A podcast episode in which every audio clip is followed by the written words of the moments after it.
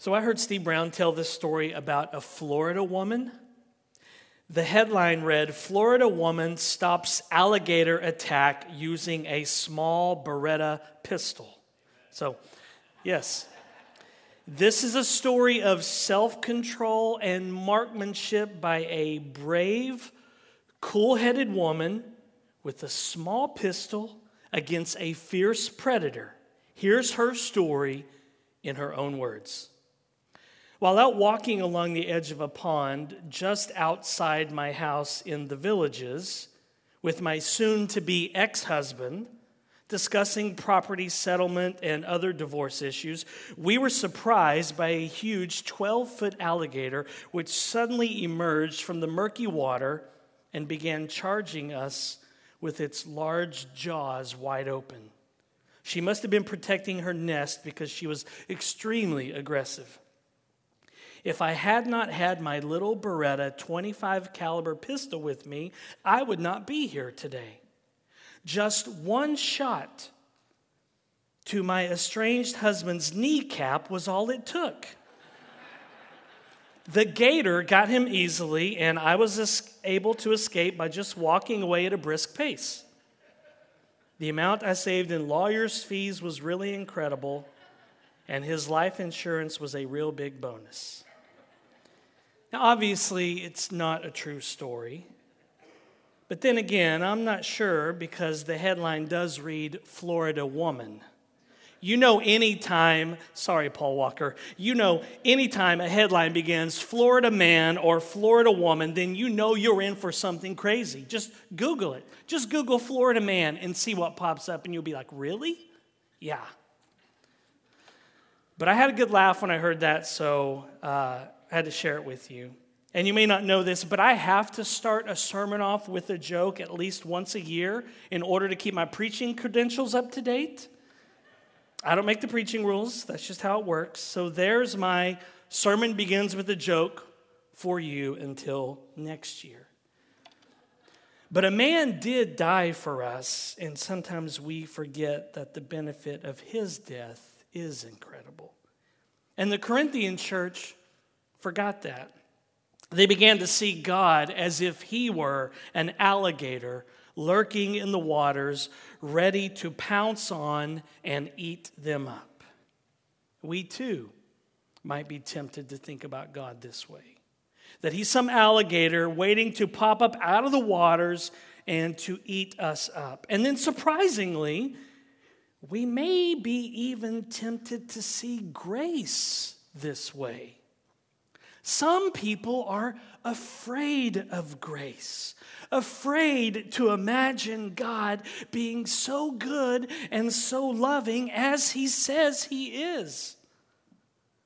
Robert Capon said, Free grace, dying love, and unqualified acceptance might as well be a 15 foot crocodile the way we respond to it all of our protestations to the contrary, we will sooner accept a God we will be fed to than one we will be fed by.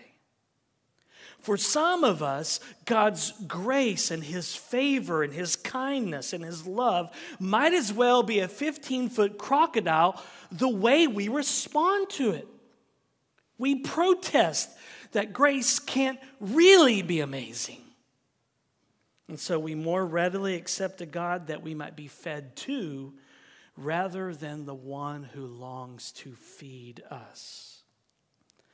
Listen, God is not a 15 foot alligator waiting to eat you up.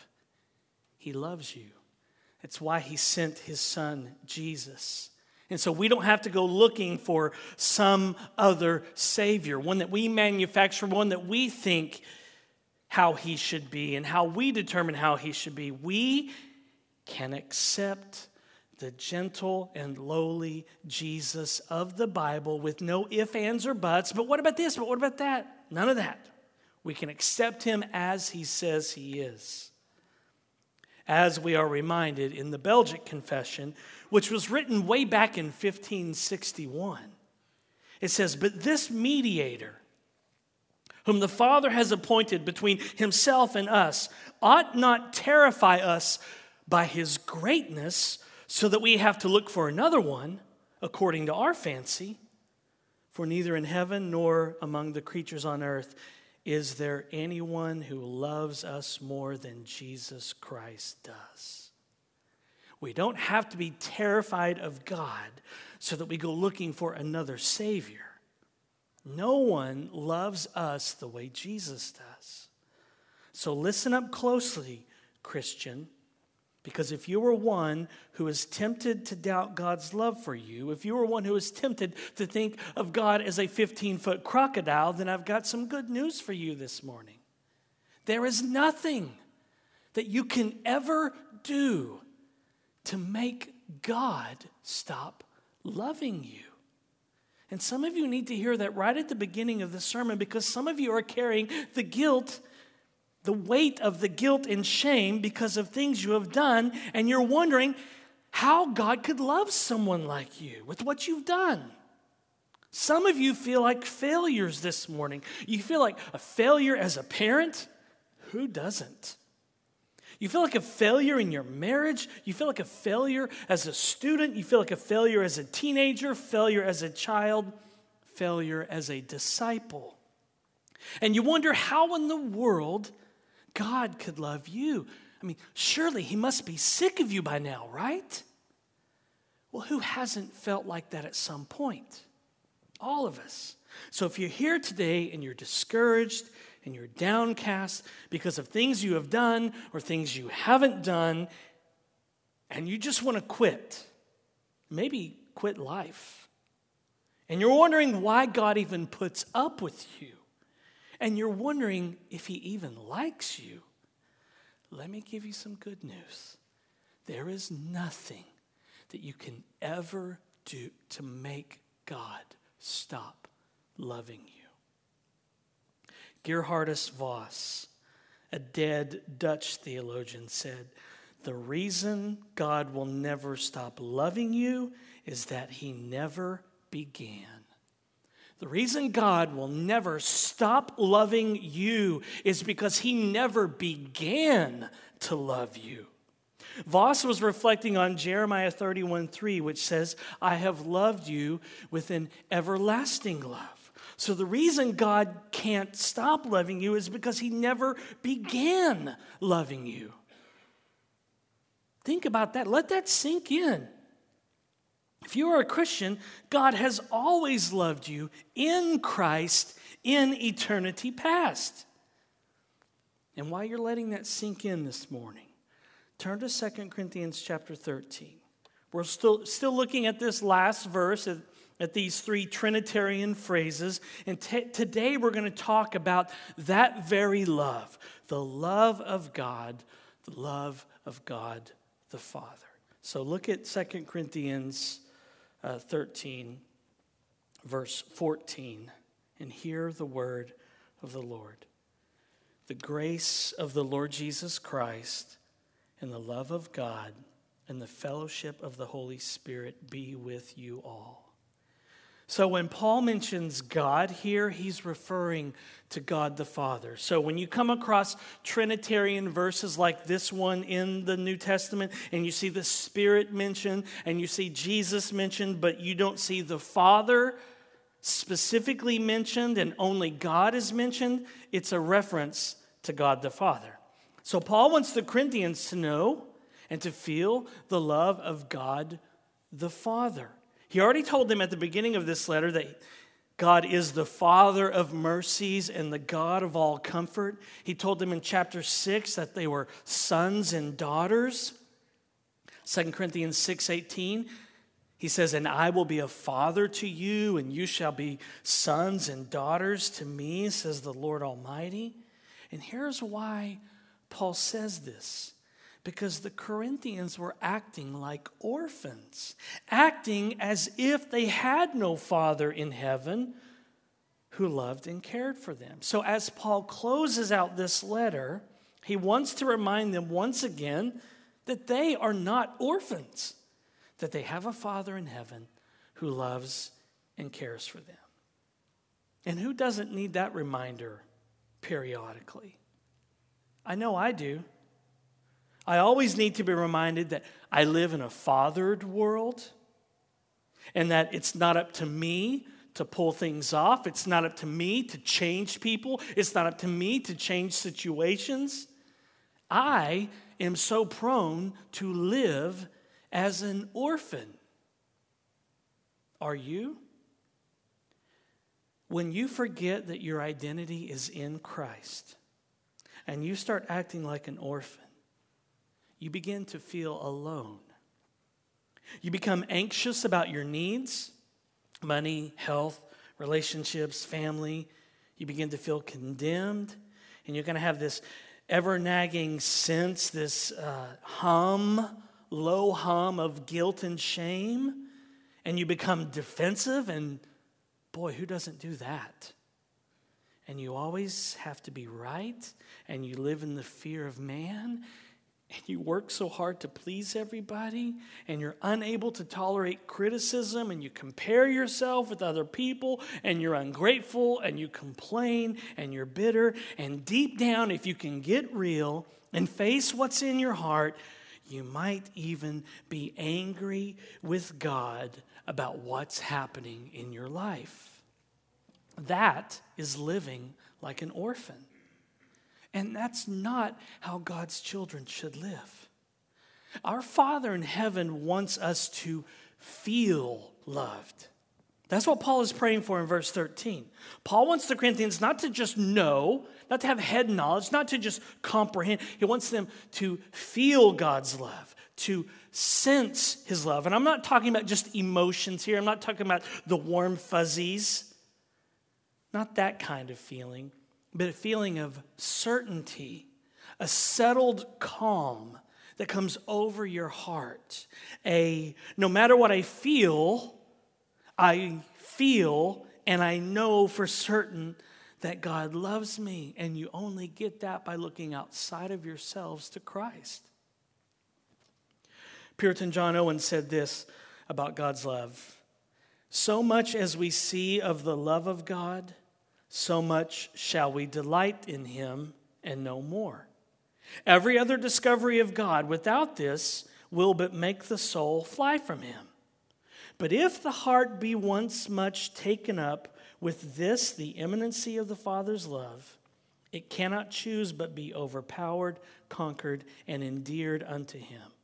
This, if anything, will work upon us to make our abode with him. If the love of a father will not make a child delight in him, what will? Exercise your thoughts upon this very thing the eternal, free, and fruitful love of the Father, and see if your hearts be not wrought upon to delight in him. I dare boldly say, believers will find it as thriving a course as ever they pitched on in their lives. Sit down a little at the fountain, and you will quickly have a further discovery of the sweetness of the streams. You who have run from him will not be able, after a while, to keep at a distance for a moment.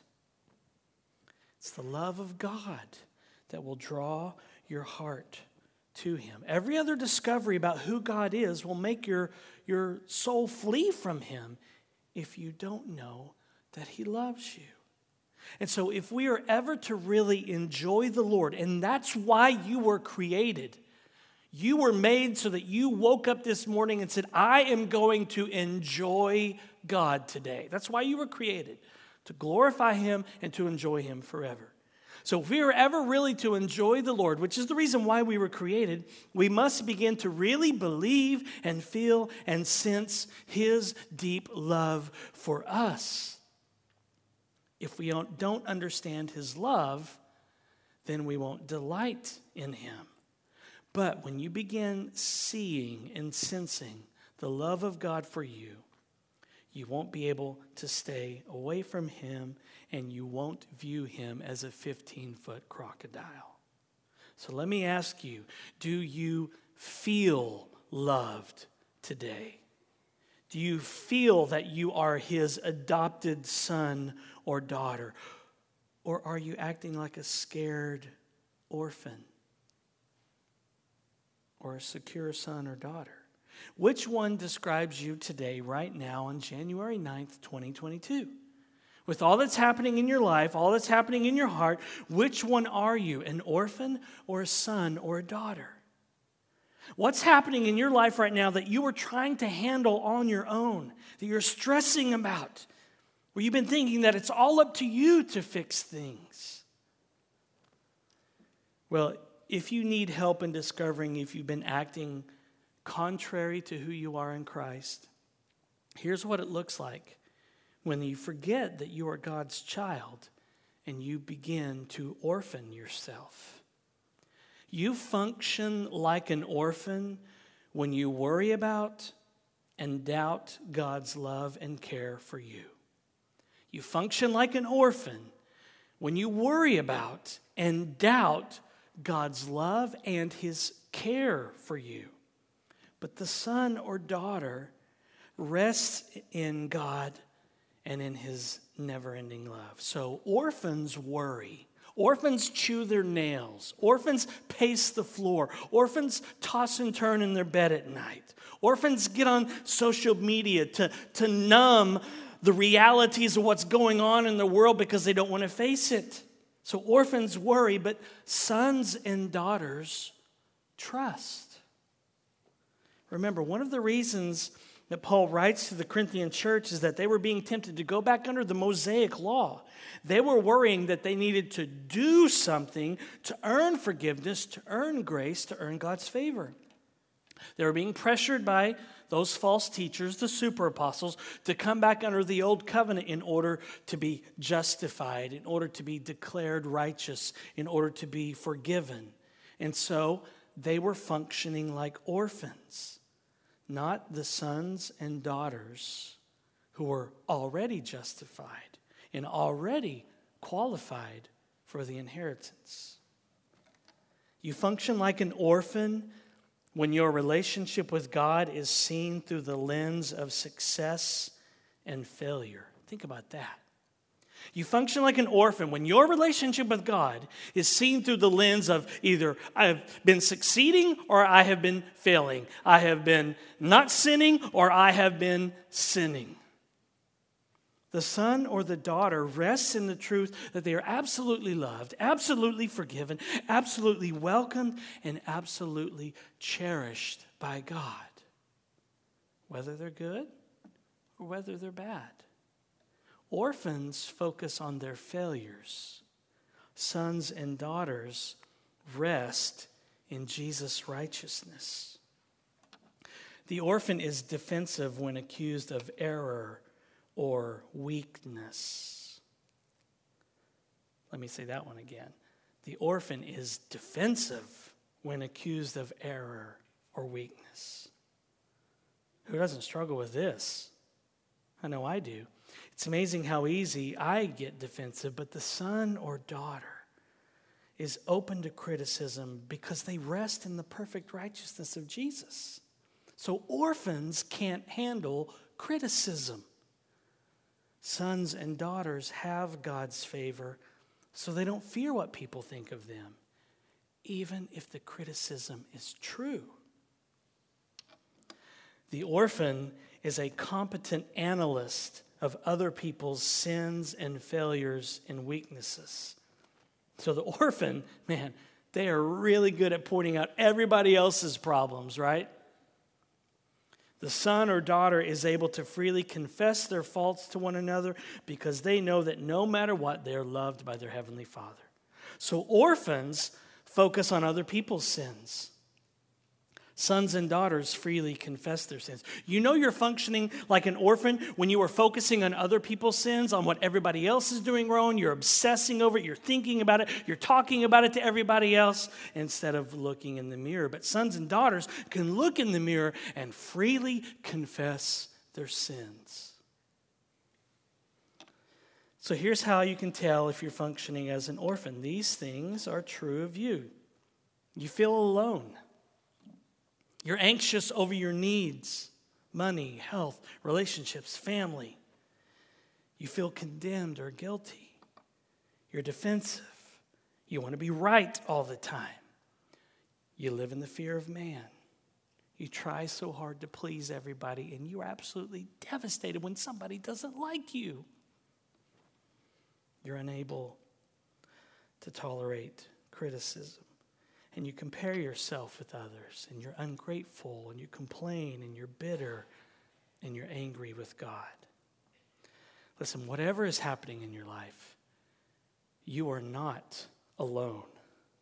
You have a Father in heaven, and He loves you, and He is everywhere, working in and through everything that is happening in your life to bring you good, not to make you miserable, to bring you good.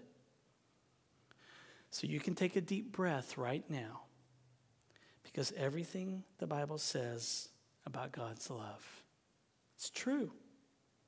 And the death of Jesus is proof that everything the Bible says about God's love is true for us and it's true for you.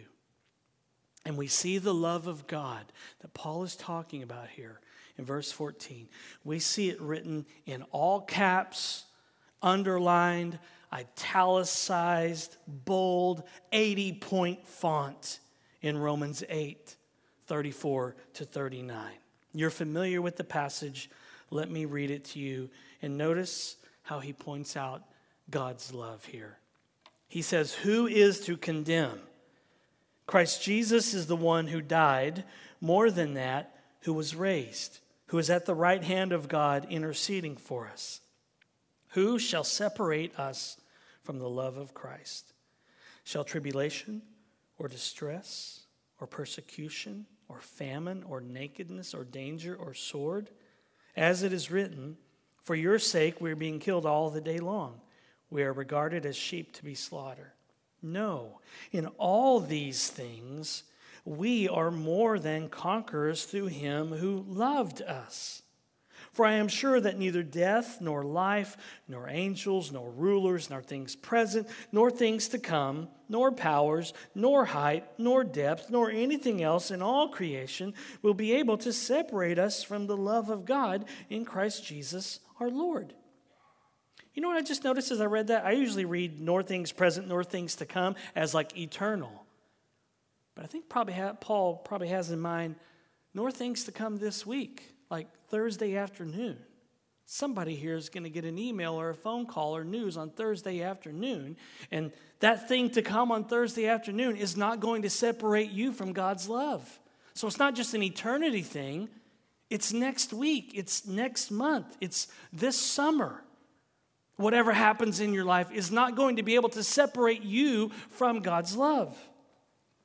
Paul is telling us here that God gave up his son because he loves us. He did not spare his own son precisely because he loves us. And nothing can separate us from that love, no matter what happens on Thursday afternoon of this week. And then Paul lists several things here that cannot separate us from God's love, but these things sound like they would be able to separate us from his love, don't they? Listen to them tribulation, distress, persecution, famine, nakedness, danger, sword, death, life, angels, rulers, things present, things to come, powers, height, depth, anything in creation. Those things sound like if there's anything that can separate you from God's love, it's got to be one of those. And if you've experienced any of the things that Paul lists here, you might start to feel that God doesn't love you. But all of those things cannot separate you from his love. And this is Paul's list here in Romans 8. But what is it for you? What has happened in your life? What is happening in your life right now that makes you question whether God loves you and cares for you or not? What has happened or is happening right now that makes you wonder does God really love me? Does He care about me? I mean, if we're honest, there are times, and we have all experienced it, there are times where things are going so bad, and we begin to wonder if God is good, and we begin to wonder does He really love me? Does He really care? But catch what Paul is saying here suffering is not proof that God doesn't love you. Suffering is proof that even in the midst of the most awful things that can happen in this world, God still loves you. in all these things, in all these things that we suffer, in all these things that break our hearts, in all these things that keep us up at night, all these things that take away our ap- appetite so we stop eating and we start losing weight and wasting away, all these things that stress us out, all these things that make us go through a whole box of Kleenex, in all these things, Paul says we are more than conquerors. But more than conquerors through what? Are we more than conquerors through his power? Are we more than conquerors through his strength? Are we more than conquerors through his might? Well, what does Paul say? It might surprise you. He says, We are more than conquerors through him who loved us. Wow, I, I didn't see that coming. I expected to see strength, power, might. But Paul says we are more than conquerors through him who loved us. This Greek word here for more than conquerors is just one word in Greek, but it basically means to be overwhelmingly triumphant and victorious in Christ through him who loved us. It's not through our strength, it's not through our will, it's not through our power. It is through the love of God that we are more than conquerors. And where do you experience the nothing can separate us love of God that's described here in Romans 8? You experience it at the cross where Jesus died for our sins. It's, it's the gospel. That's where you experience it. And notice too, Paul says that God's love is in the past tense through him who loved us. Why? Why does Paul mentions God's love in the past tense? Because I don't know about you, but when I'm suffering and when I'm going through things that I don't want to go through, when things happen that I didn't invite into my life, and when I'm experiencing tribulation and distress and persecution and famine and danger and sword and all of these Romans 8 like conditions, I want to know that God loves me in the here and now, in the present. I want to know and to feel and to sense His love right now as I go through all of these things that I don't want to go through. So maybe Paul should have said, through Him who loves us, present tense. We might be tempted to think that, but there's a reason why Paul describes God's love in the past tense. And yes, of course, please hear me, God loves us in the present while we suffer. Paul is not saying that God only loved us in the past. He's not saying that God does not love us right now in the present because he tells us nothing can separate us from God's love. So, yes, God loves us in the present. But why does Paul put it in the past tense? Why mention the past love of God for people who are suffering in the present? Well, the reason why Paul speaks of God's love in the past tense is because the cross, where Jesus died for our sins, is the summit of God's love. It's the highest point of God's love. The highest point of God's love is not what He's doing for you in your life right now. It's not Him answering your prayers right now the highest point, the apex, the pinnacle, the summit of God's love is not what He's doing in your life right now. It's what He did for us in the past at the cross when Jesus suffered for us. That means then that to experience God's love in the present, as you go through whatever it is you're going through, you have to climb the summit of His love in the past at the cross. Do you want to see and feel and sense God's love for you right now, then get to the cross. Get to the cross because that is where you see the love of God on full display and at full volume. And that's why nothing can separate us from the love of God. Because God's forever love was shown at a moment in time in history at the cross in the past. But you may be here today in the present thinking, I don't believe in a God like that. I don't believe in a God who would love me in spite of all the bad things I do, in spite of my sins, in spite of my rebellion. I don't believe that stuff is true. But don't you wish you did? Don't you wish you did believe in a God who loves like this? Don't you wish that you did believe in a God who loved you so much that he gave his only son for you? You may say you don't believe all the stuff that I've been talking about, but wouldn't it be great if you did? Don't you wish that you did? You can. You just cry out to Jesus. Will you come to Jesus today? Maybe you never have. Maybe you've been in church your whole life. Will you repent, which means just to turn? Turn away from you and turn to God. Will you repent? Own up to your sin, own up to your rebellion, and all you got to say is, Lord Jesus, have mercy on me, a sinner. If you're looking for God's love and care for you, don't look necessarily at the present. If He's answering your prayers or not, if He's doing something about that situation, don't look there. Look to the past, to the cross. F.B. Meyer, a dead Baptist pastor, described God's love this way The love of God for you is like the Amazon River flowing down to water a single daisy. Isn't that beautiful? Isn't that a wonderful picture? Wouldn't you like to belong to a God like that? I don't think F.B. Meyer would mind me adding two words to his sentence. He's already dead, so I'm going to do it anyway. The love of God the Father for you is like the Amazon River flowing down to water a single daisy. The Corinthians desperately needed to hear that. And some of you need to hear that today. So stop resisting and just take it in. Feel his love like a tidal wave come and wash over you this morning. I don't care what you did last night. I don't care if you yelled at your kids this morning getting ready for church. And some of you did.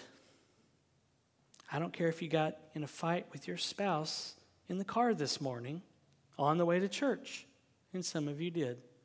I don't care if you're still mad at them. And some of you are. Let the Amazon River of God's love wash over you today.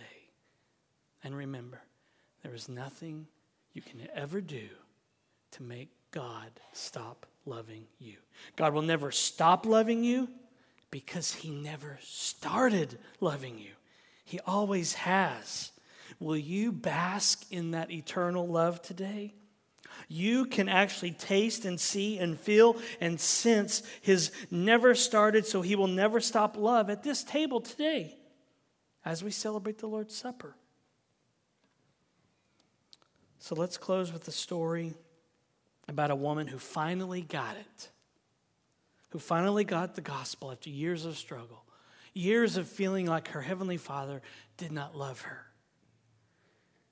and how she suddenly felt and sensed the love of her heavenly father after many years of fearing that he was just disgusted with her and sick of her, tired of her. She finally quit having these silly, dark thoughts of God. She quit seeing him as a 15 foot crocodile who was just waiting to eat her up. May her story help you see the very heart of God the Father for you his child this morning. She said this One day when I was very young, I saw my older sister hanging up my father's white business shirts on the clothesline to dry. I was suddenly filled with the urge to hang up one of my daddy's white shirts. He was my daddy too, and I was his daughter, and I loved him in my childlike way and wanted to express it. I couldn't reach the clothesline, it was too high, but I saw a wheelbarrow in the yard, and its handles were just the right height for me. I didn't notice how rusty it was, and I rather joyfully pinned the wet shirt to the handles. When my dad got home and saw the shirt on the wheelbarrow, he became very angry with me and punished me severely for ruining his shirt. I had not realized the impact that that event and others like it had on me. Not believing God concerning his delight in me and in the gracious nature of my relationship with, with him, this memory returned to me. As I remembered these scenes from the past, I saw that through the years I had not been believing that my Father in heaven was any different than my earthly father. I had not been listening when he described himself. In short, I hadn't been believing the gospel that by faith in Christ and his perfect atoning sacrifice, he now loves me and is forever for me and delighted in me. In Christ, he has made me beautiful and pleasing to him forever. I told our counselor that I thought I was beginning to understand. I told him the memory and said that I guess if God the Father saw me standing next to the wheelbarrow with the ruined shirt on it, he would forget the shirt and hug me. You still don't understand fully, my counselor said. God would not overlook the shirt, but take it, put it on, and wear it to work. And when someone commented on the rust marks, he would say, Let me tell you about my little girl and how much she loves me. I was overwhelmed with that realization. I am beginning to realize that my Christian life has been a continual effort to earn God's pleasure by getting the shirts hung up right. God would answer my prayer. God would answer if my prayer was right. God would smile upon me if my theology was correct. And since I knew how I had failed day by day in my works, I sort of snuck them up on the line and tried to be away when God got home, so to speak. It is the fact that my Father delights even in rusty shirts that moves this most flinty heart of mine to really desire a life disciplined to seek Him and find Him, and by His power at work in me, to live a life of faith expressing itself in love. What a joy to know our needs are a window to God, not an obstacle that makes Him disgusted with us. Isn't that good? So is God. So is your Father. He gave his one and only Son for you on the cross. So look into his fatherly heart this morning and sense how boundlessly he loves you and let it warm your heart and set it aglow with thankfulness. Come and sit down a little at the fountain of his love, and you will quickly have a further discovery of the sweetness of the streams. And you who have run from him and have been running from him, you will not be able, after a while, to keep at a distance for a moment. So let this be the banner that hangs over us as we take communion today. Jeremiah 31 3. I have loved you with an everlasting love. He is not a God that you will be fed to, He is a God who wants to feed you right here at this table today. Let's pray. Heavenly Father, thank you who you are in your essence and your nature is not who we conceive you to be. We could never dream of, we could never collectively put together all our brains and come up with a God as good and loving and merciful and kind as you. Thank you that you are not the way we imagine you to be. Thank you that you are love. And you showed your love for us in the past by sending your Son to die on the cross for our many, many, many disgusting sins. And thank you that you have given your Spirit to us as a deposit, guaranteeing our eternity with you on the new earth, where we will finally be free and finally be able to glorify and to enjoy you forever. Hasten the day, hasten the day. Come quickly, Lord Jesus, and help us, Holy Spirit. We pray in Jesus' name. Amen.